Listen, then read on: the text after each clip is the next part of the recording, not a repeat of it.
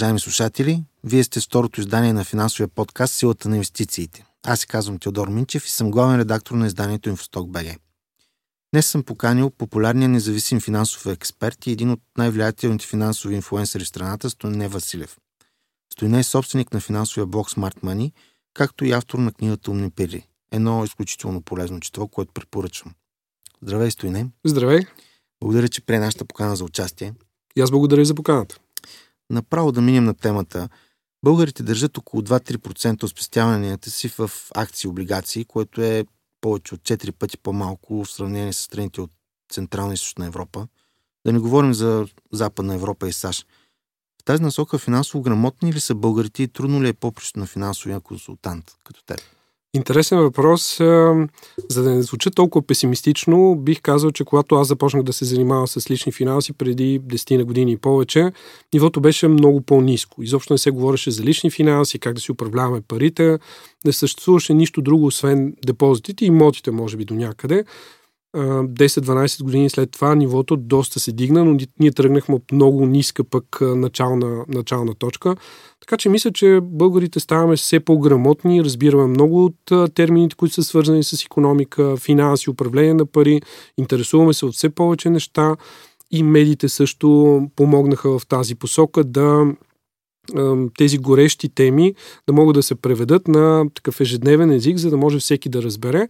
И се надявам тази статистика, която ти цитираш, че не повече от 2-3% от всеки 100 лева, да кажем, отиват за реални истински активи. Това да се увеличи в бъдещето, но аз съм, съм питал хора и съм повдигал тази тема, всичките над 70 милиарда лева, които са в банките към днешна дата на домакинствата, дали някаква част от тях може да отиде в такива истински активи, много трудно, тъй като това и по-низкото ниво на финансова грамотност и народопсихологията, нали, ние искаме да са на сигурно място и евентуално като другите два познати актива, това са имотите, но имотите по-скоро за, за лично ползване не ги не инвестираме много малка част, въпреки че се говори много, малка част от хората инвестират в имоти и вторият актив това е златото. Така че горе-долу около депозити, злато и имоти се въртят мислите за инвестиране на, на повечето хора в България. Да, това е доста традиционно.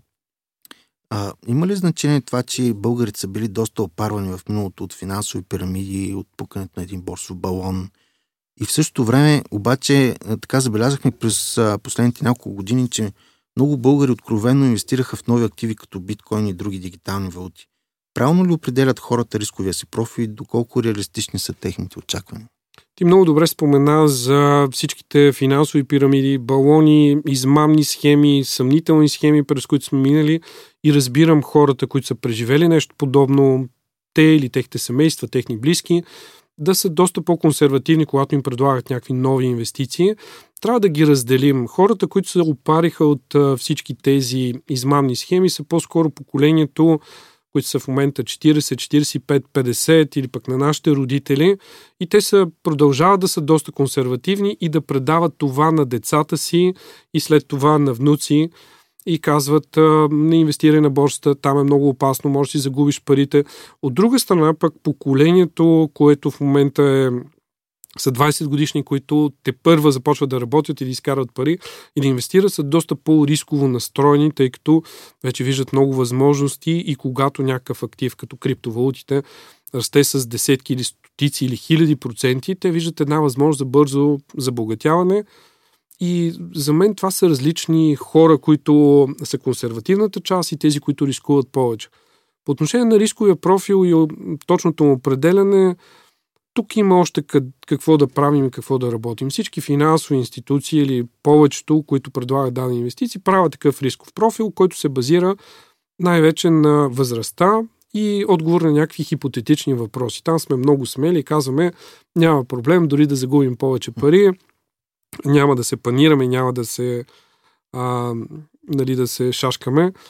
Но реално не е така. Това, което аз забелязвам е, че когато нали, много сме смели, когато обаче инвестираме и загубим пари, тогава разбираме какъв е риска и следващия път вече сме или прекалено консервативни и казваме това няма да стане, или продължаваме, ако сме имали успехи в началото, да инвестираме още по-рисково. И тези профили не се разбират и не се приемат толкова, как да кажа, сериозно от дребните инвеститори. Те разбират, когато печелят и когато губят пари. Когато загубиш пари, разбираш, че е имало риск. Ние да говорим с теб, че дава инвестиция е рискова или че не е подходяща за някой човек, това влиза от едното ухо, излиза от другото. Така че за мен тези кризи, между другото, които са фалитите или обществени или лични кризи, са един добър катализатор хората да помислят за своите лични финанси и инвестиции. Не ги приемам за нещо отрицателно. Нали? Хора ще загубят пари, ще се случи, но те, техните близки и следващите поколения ще се научат, ето, че може да фалира банка. При това аз им казвам, че има не толкова стабилни банки, при да фалира КТБ, че бизнес модела не е добър. Те ми казват, не, не, те ми дават 8%, какво да гледам. И ето, ние сме, нали, този фалит направи повече от мен и теб, нали, стотици пъти хората разбраха, че има нещо по-различно. В този ред на мисли, какъв тип хора се обръщат към теб за консултации? Хора, които имат малко по-високи доходи, защото ти за да, за да инвестираш, все пак трябва да си спестил някаква част. Хора с малко по-високо образование, хора, които са... Сега, ако трябва да дам типичния профил, това са хора от модерните и по-високо платени индустрии, като а, нали, IT-сферата, със сигурност кол-центрове на менеджерско ниво, предприемачи, хора пак на, на по-високи позиции, които са разбрали, че личните финанси, тяхто управление, инвестициите са важна част от техния живот и постигането на техните цели. Много често те са преживели някаква м, лична финансова криза, така да кажем. Загубили са пари или са останали без един лев, тъй като са направили лоша инвестиция или в началото са рискували повече, да кажем нещо, което са казали техните приятели в социалните мрежи, но когато са загубили пари, са искали да искат всъщност да го направят по по-добър начин, да изградят някаква стабилна основа.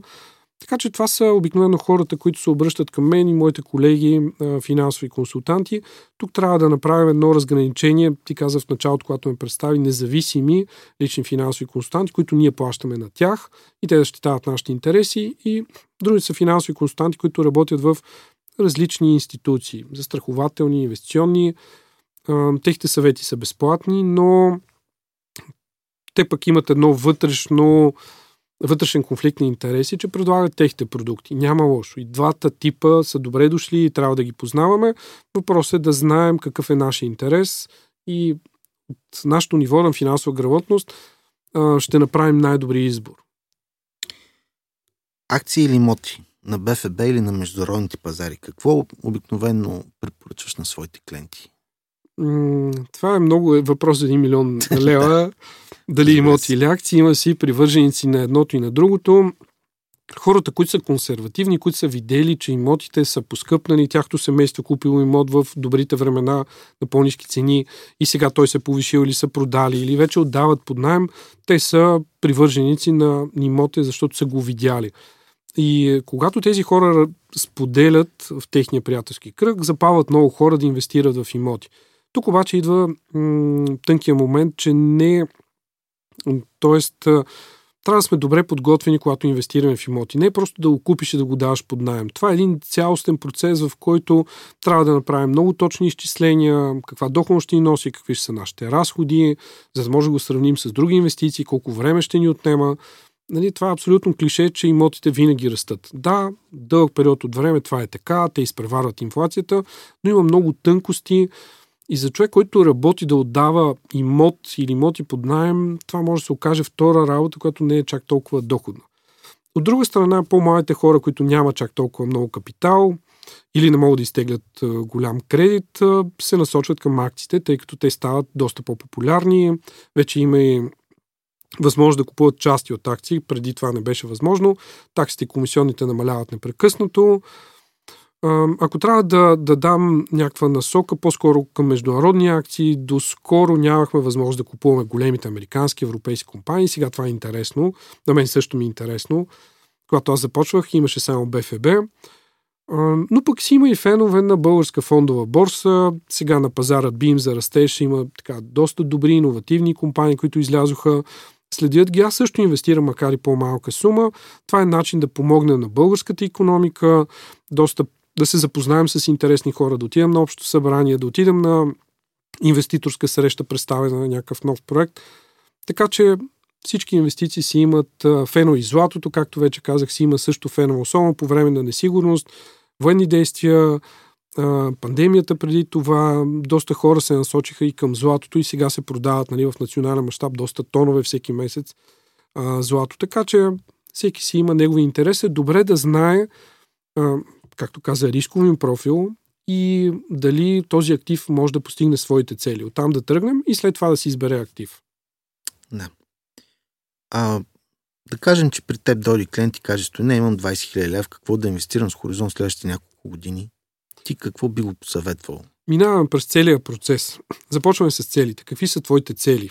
След колко време искаш да ги постигнеш? Колко струват тези цели? Ето, аз ще ти споделя, че малко хора се замислят какви са дългосрочните им цели колко струват те. Това, което аз добавям към смарт целите, които всеки знае какво представляват, това е колко струват.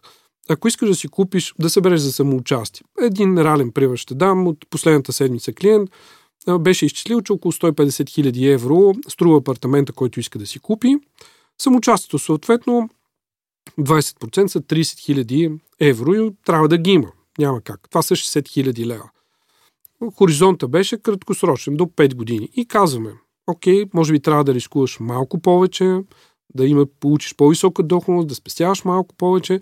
И на тази база вече избрахме активите. Направихме най-добрият вариант, всъщност е да направим едно диверсифицирано портфолио. Дори диверсификацията да между два актива или а, териториална географска между Штатите и Европа, нали, да има различни активи, да не слагаме всички яйца в една кошница.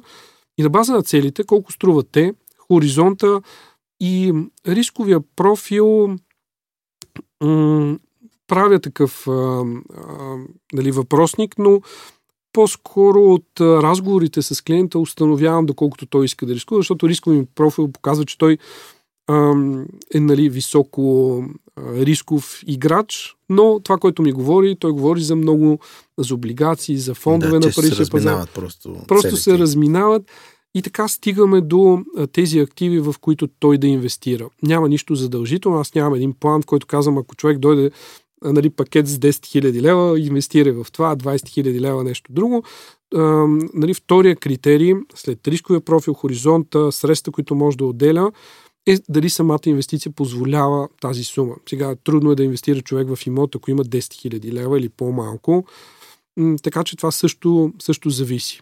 Някои хора са по да кажем, по-възрастни не са толкова на тис технологиите и казват, аз не искам да се занимавам с платформи, искам да отида в някаква институция, и там може би взимни фондове или подобни инвестиции са по-подходящи, докато други, които искат да са по-рискови и разбират платформите, може да си криптовалути и акции, облигации или някакви други ETF и други фондове. Сега имаме огромен избор и тук проблема е не толкова, че нямаме избор и нямаме възможности, а прекалено много възможности и хората се, се объркват какво точно да изберат. Да, си спомням, преди няколко години просто нямахме никакви опции сега проблем е, може би, точно обратният. Твърде много опции, между които трябва да изберем правилната за нас. Точно така.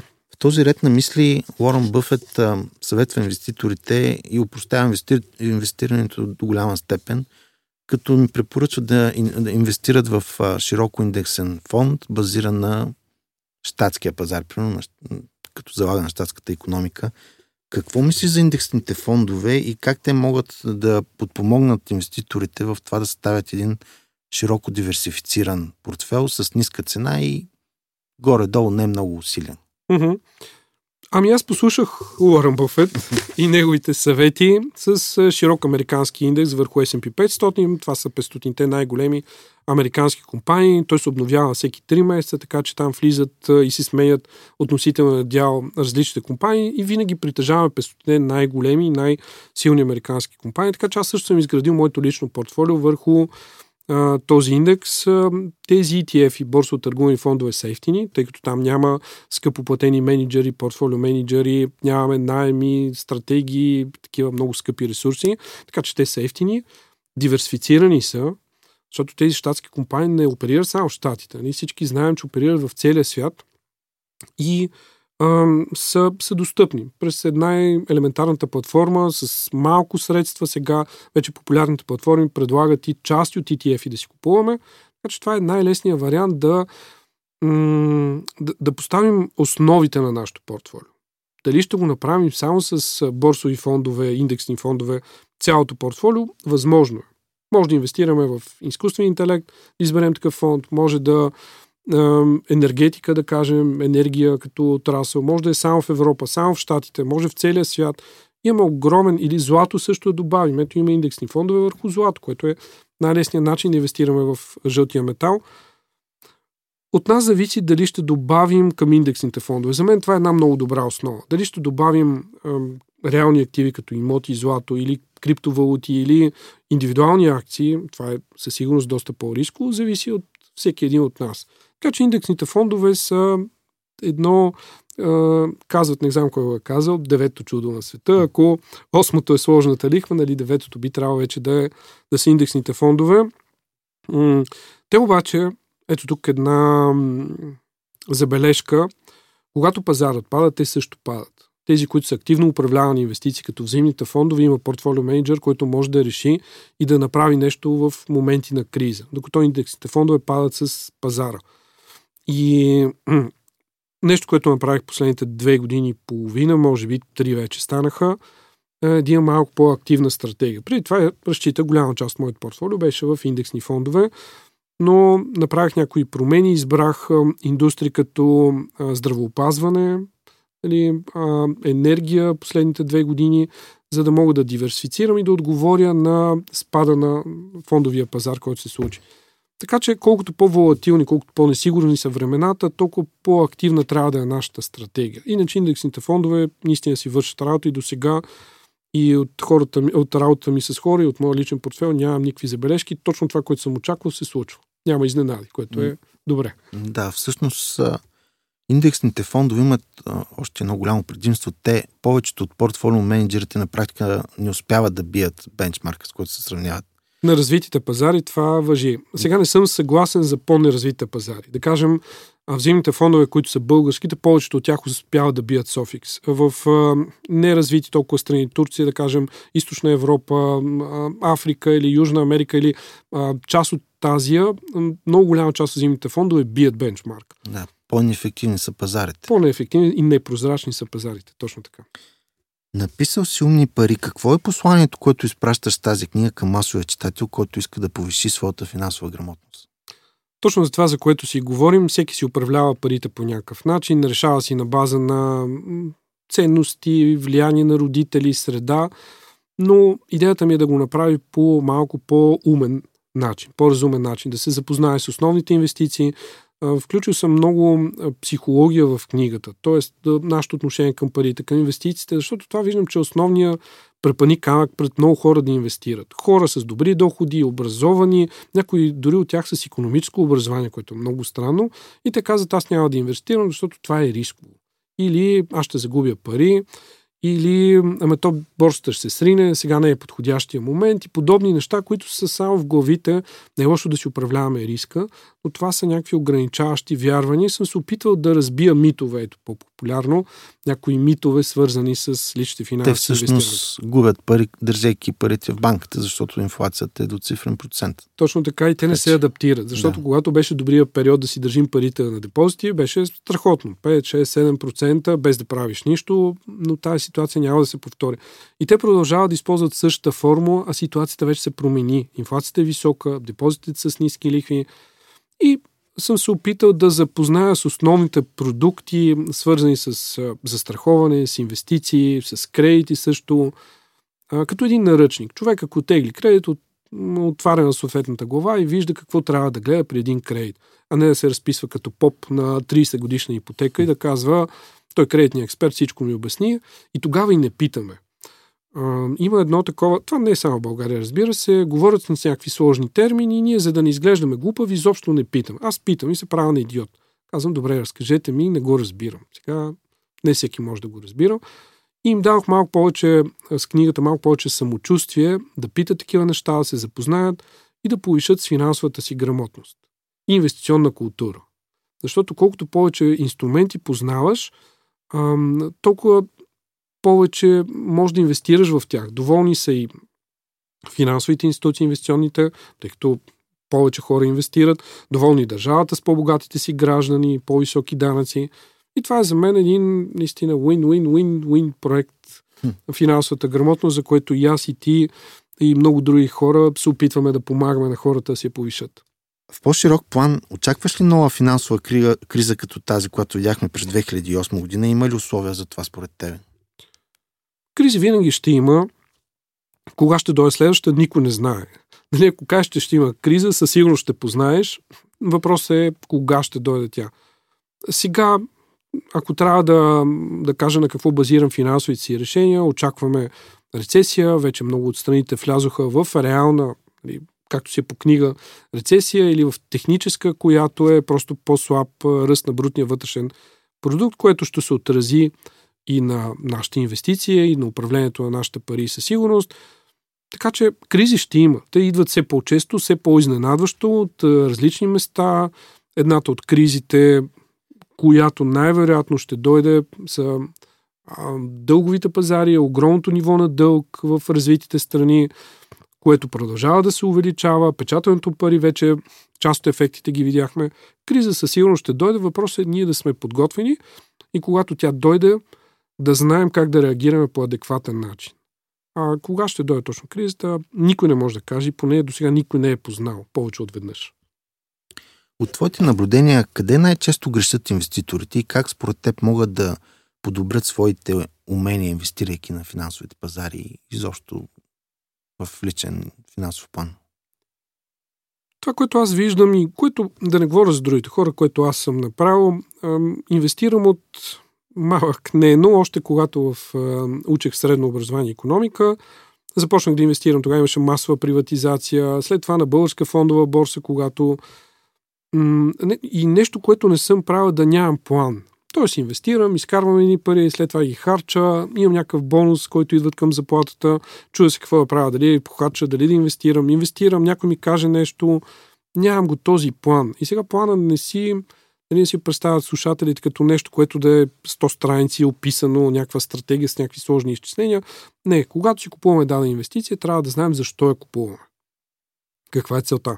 Колко време ще я държим? Ако падне с 20% или там някакъв друг процент, който за тях е съществен, какво ще направим?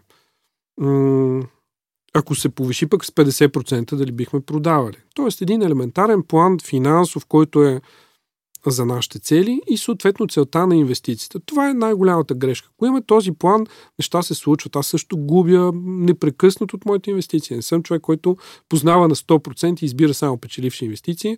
Това е някакво митологично същество. Дори да, Лорен Бъфет греши това не е рядко. И нужно, за да си успешен. Не е нужно. Дори половината или 60 или 70% от инвестициите са успешни, ти ще си от най-добрите в България и в света.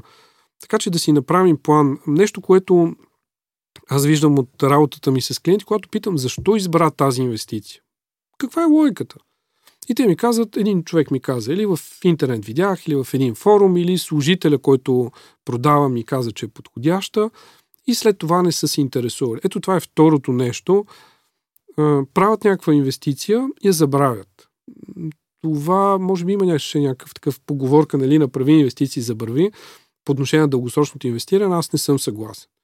Нещата много се промениха, времената са различни. Когато направим една инвестиция, независимо дали е активна, пасивна, каквато идея, е хубаво да я наблюдавам, ако не всеки месец, поне на всеки 6 месеца, и да реагираме, да се адаптираме. Ето това се случи през 2020 година. Промени се ситуацията, която много бързо и на борсата, и всички активи се промениха, и много хора замръзнаха. И казаха, аз ще чакам ще се снишим, да мине кризата, но тя се задълбочи.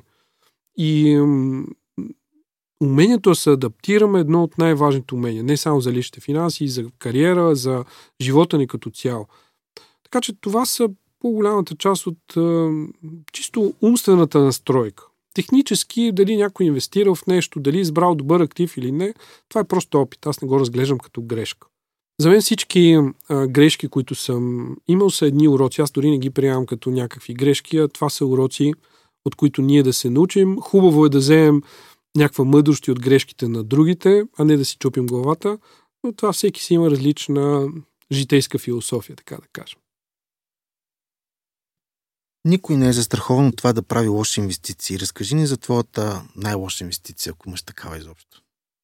Ами, както казах, аз не разглеждам ам, като лоши инвестиции. Всички тези са уроци. Ако трябва да кажа най- Неразумната, може би, не е толкова. Неразумни... Нямам неразумна инвестиция, която е свързана с активи. А, всяка от тях, дори да е губеща, ме научила на нещо. Най-неразумните ми в кавички инвестиции са някакви вещи, които съм купувал, които са се обесценявали много бързо. Така си помисля за инвестиция. Много губещи инвестиции съм имал и другото, което може би много хора оприемат като грешка – бях един от първите, може би, инвеститори на Тесла в България.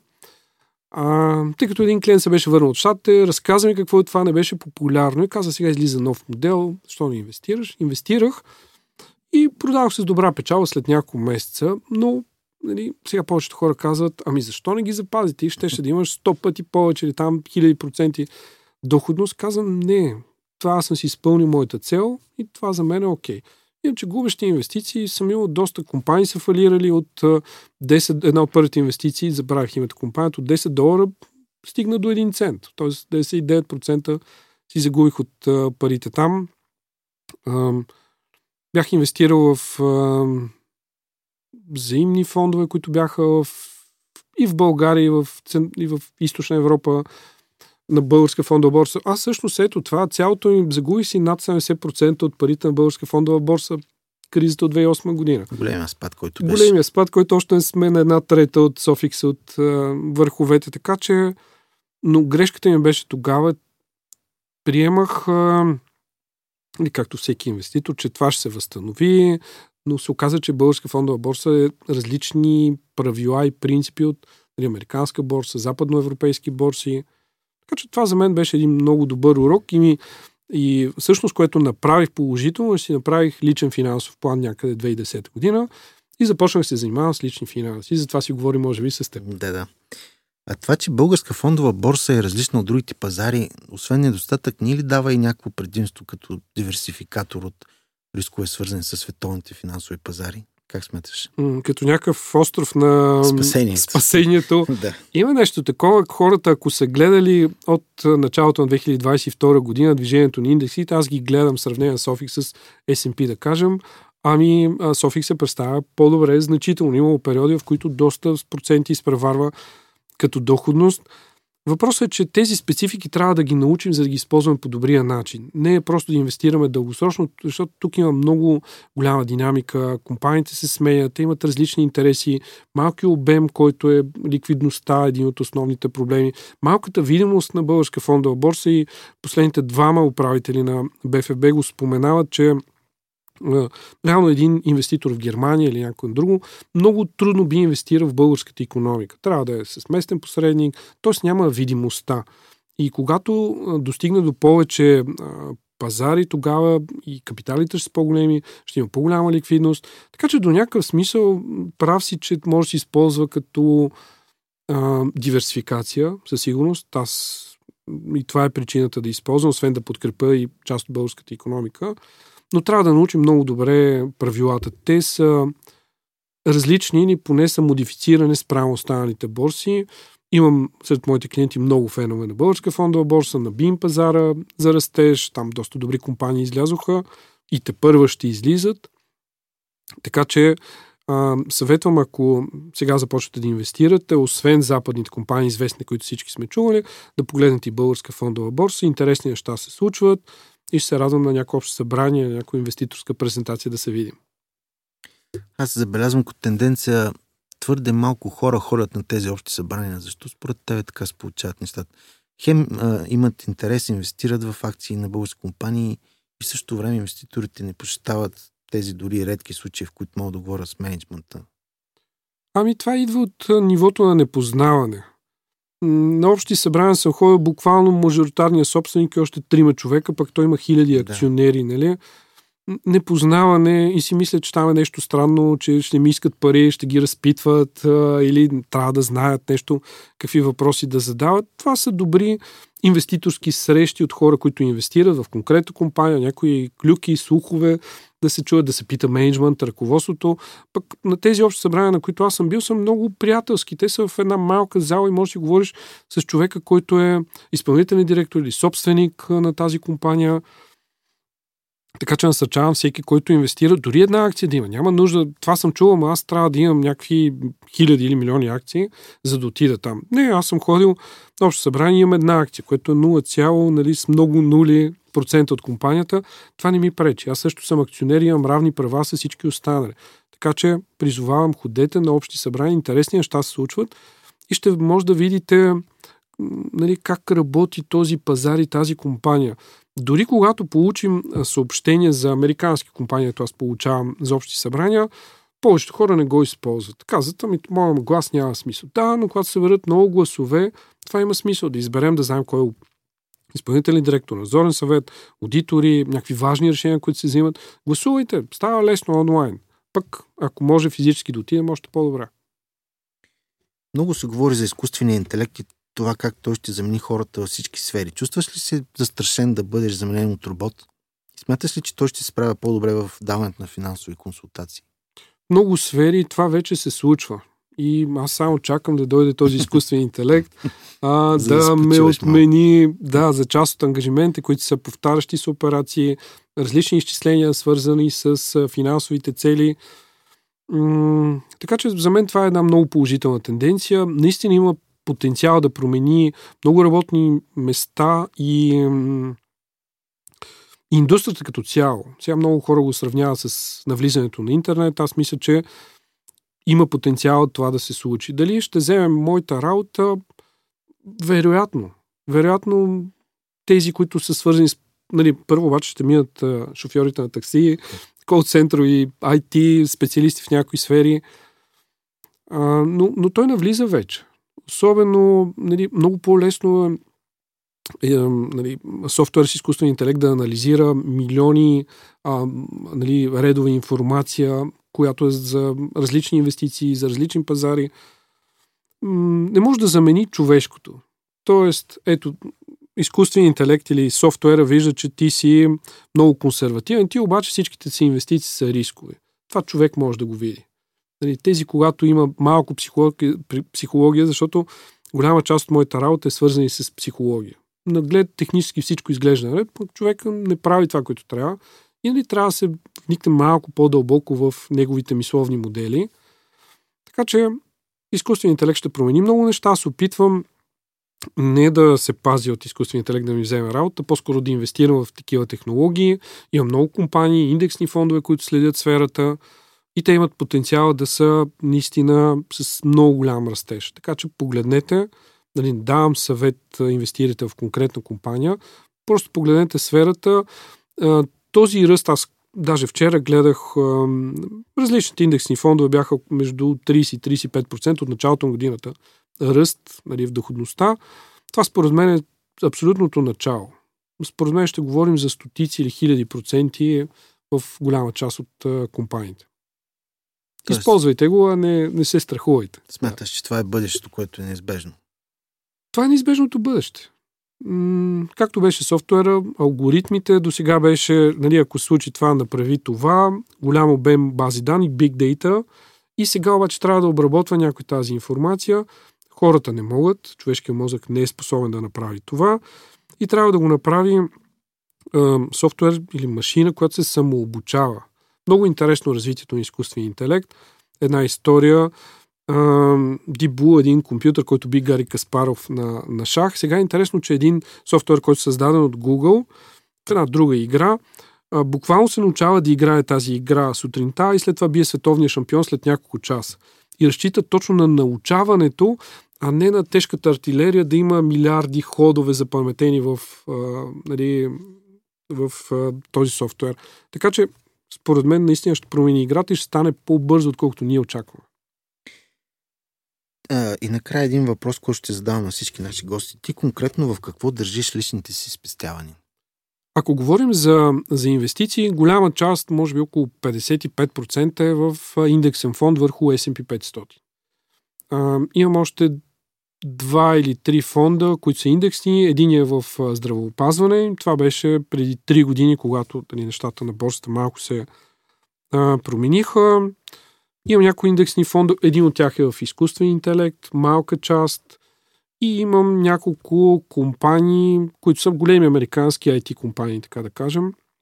Им правим а, реклама.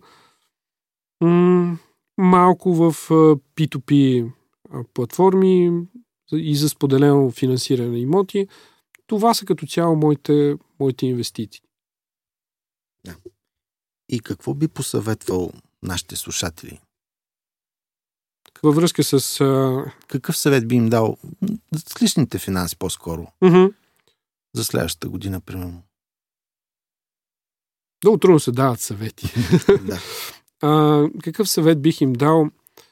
Наистина, това, което да, да седнат да, да прочитат, знам, че не звучи добре, това, което се интересува, да си направят един елементарен план, ето един конкретен съвет, финансов план, какви са моите цели, до една година, до 5 години, до 20 години. Как мога да ги постигна? Мога ли да спестявам? С спестяване няма да стане. Нали? Колкото я спестяваме, трябва да ги инвестирам. В какво да инвестирам?